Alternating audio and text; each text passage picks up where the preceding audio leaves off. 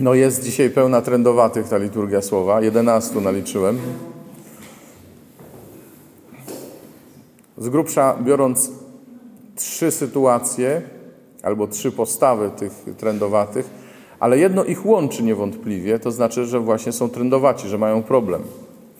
I gdybyśmy tak klasycznie chcieli ten trąd interpretować jako grzech, to byłaby to e, dosyć prosta sytuacja. Wszyscy jesteśmy grzesznikami, nie ma nikogo z nas, kto by zasługiwał na zbawienie, na niebo, na Bożą dobroć. Wszystko, co otrzymujemy od Pana, otrzymujemy za darmo. Tak jest po prostu. I to nie jest tanio. To jest za darmo dla nas, ale On za to e, oddał wszystko, bo oddał samego siebie. I to mniej więcej e, myślę, że jakoś gdzieś nosimy w sercu, zwłaszcza stali bywalcy tego e, domu, to, to mają, że tak powiem, na co dzień za to Bogu dziękują. Ale nie tylko oni, myślę. No więc tak, to, to, to by było najprościej. Natomiast rzecz jest w tym, co ci trendowaci zrobili z tym trądem. I obojętnie, czy będziemy go traktować jako grzech, czy jako chorobę, ja bym chciał go widzieć jako problem, który każdy z nas ma swój własny. Nie? Każdy z nas ma jakieś tam trudne sytuacje życiowe, z którymi sobie nie poradził, nie radzi, albo y, które go zaskakują w najmniej y, spodziewanych okolicznościach. I co my z tym robimy? Naaman, Syryjczyk, czyli poganin, E, więc ktoś, kto w ogóle nie powinien się pytać o uzdrowienie e, Boga Izraela. Gdybyśmy trochę wcześniej czytali ten rozdział e, drugiej Księgi Królewskiej, to byśmy się dowiedzieli, że on był ważną szychą u swojego pana mm, w Syrii.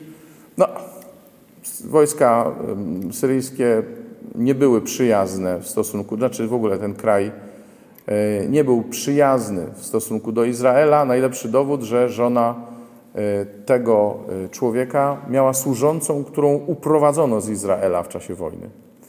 I kiedy się okazało, że ten jest trędowaty, to ta służąca podpowiedziała swojej pani, gdyby nasz pan e, pojechał do Izraela, to Bóg go by tam uzdrowił. Tam jest prorok. Nie wchodząc już w szczegóły, bo to w ogóle jeszcze cała akcja polityczna się zrobiła, afera dyplomatyczna, bo Jeden król do drugiego króla napisał list, że wysyła tego Naamana w sprawie uzdrowienia.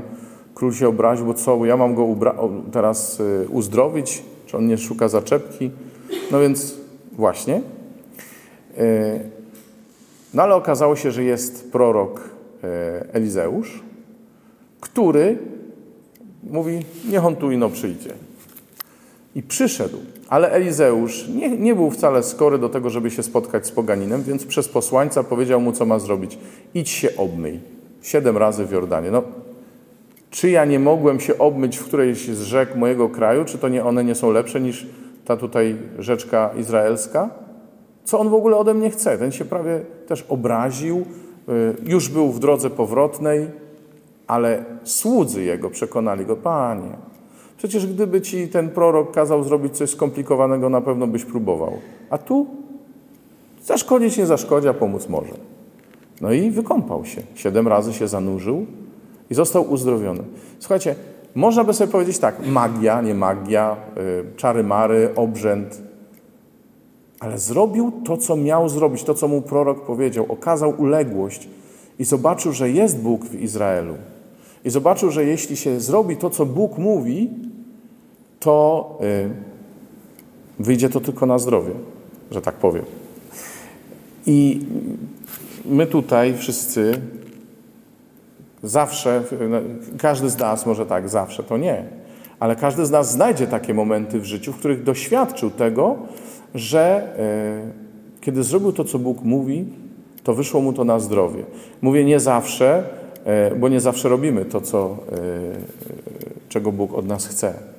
Ale to jest jedna z tych rzeczy, myślę, które dzisiaj Słowo Boże nam chce przekazać, że wtedy, kiedy zatrzymasz się, spuścisz stonu, nie, nie będziesz się buntował, tak jest na przykład z powołaniem do życia w dziewictwie dla Królestwa Bożego. My byśmy tu mogli opowiadać, że każdy z nas miał jakiś plan, albo prawie każdy z nas miał jakiś tam plan, powiedzmy, na swoje życie, e, a Bóg mówi, chodź za mną. I co? Zrobiliśmy to i nie po to, to opowiadam, żeby wam tutaj kogokolwiek dawać za przykład, tylko chcę powiedzieć, jak jesteśmy szczęśliwi z tego powodu. Kiedy się robi to, czego Bóg chce, to naprawdę to zmienia życie zawsze na lepsze.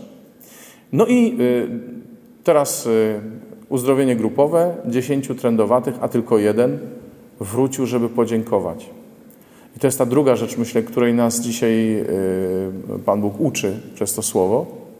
Tak myślę, nie, mnie przynajmniej o tym przypomina, że mm, ja nie wiem, co uzdrowiło tych dziewięciu, bo Jezus mówi, Twoja wiara Cię uzdrowiła, ale ja myślę, że przede wszystkim Jego uzdrowiło serce wdzięczne, bo On był gotów przyjąć to uzdrowienie nie tylko jako uzdrowienie fizyczne, bo tamci widzą, że są uzdrowieni, dobra, załatwiliśmy sprawę, jesteśmy zdrowi.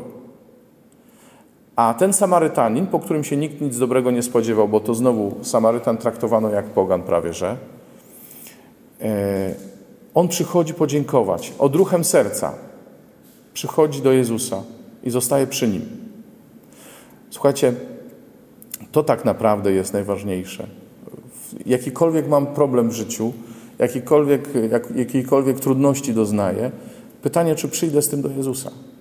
Pytanie, pytanie, czy jestem gotów przyjąć to, co On mi da i być za to wdzięczny. Nie wiem, co by było, gdyby Jezus go nie uzdrowił, tylko by mu powiedział: Niedobry jesteś, niedobry, nie, nie uzdrowię ciebie, bo jesteś Samarytanin. To nie jest styl Jezusa. Jezus przyjął tych ludzi w potrzebie, a skorzystał z okazji, że ten Samarytanin okazał wdzięczność, żeby nas nauczyć. Z jednej strony wdzięczności, ale z drugiej strony tego, że ważniejsze niż to, czy my dostajemy to, co chcemy, jest to, do kogo się z tym zwracamy.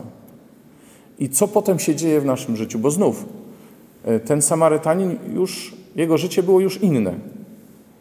Myślę, że można powiedzieć, że został uczniem Jezusa, upadł przed nim, oddał mu cześć, uznał Boże działanie w nim i to nas zmienia, słuchajcie. Jeżeli jesteśmy gotowi rozpoznać Boże działanie w każdym dobru, jakie dostajemy e, od Pana. Dostajemy mnóstwo różnych rzeczy, nie zawsze na to zwracamy uwagę.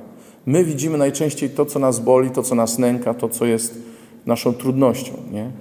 Ale jeśli na tym się zatrzymamy, to nigdy nie okażemy się wdzięczni i nigdy tak naprawdę nie będziemy uczniami Jezusa.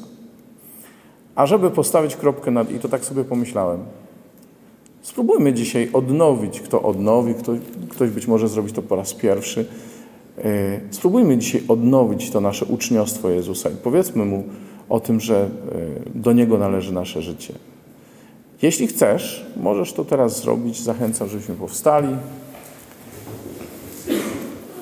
Możesz to sobie powiedzieć w sercu. Ja poprowadzę taką modlitwę. Kto będzie chciał, będzie mógł powtarzać, ale nie ma obowiązku, wiadomo.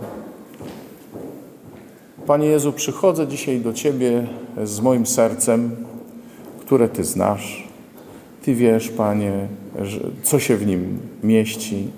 Ty wiesz, e, co jest powodem mojej radości, co jest powodem moich łez.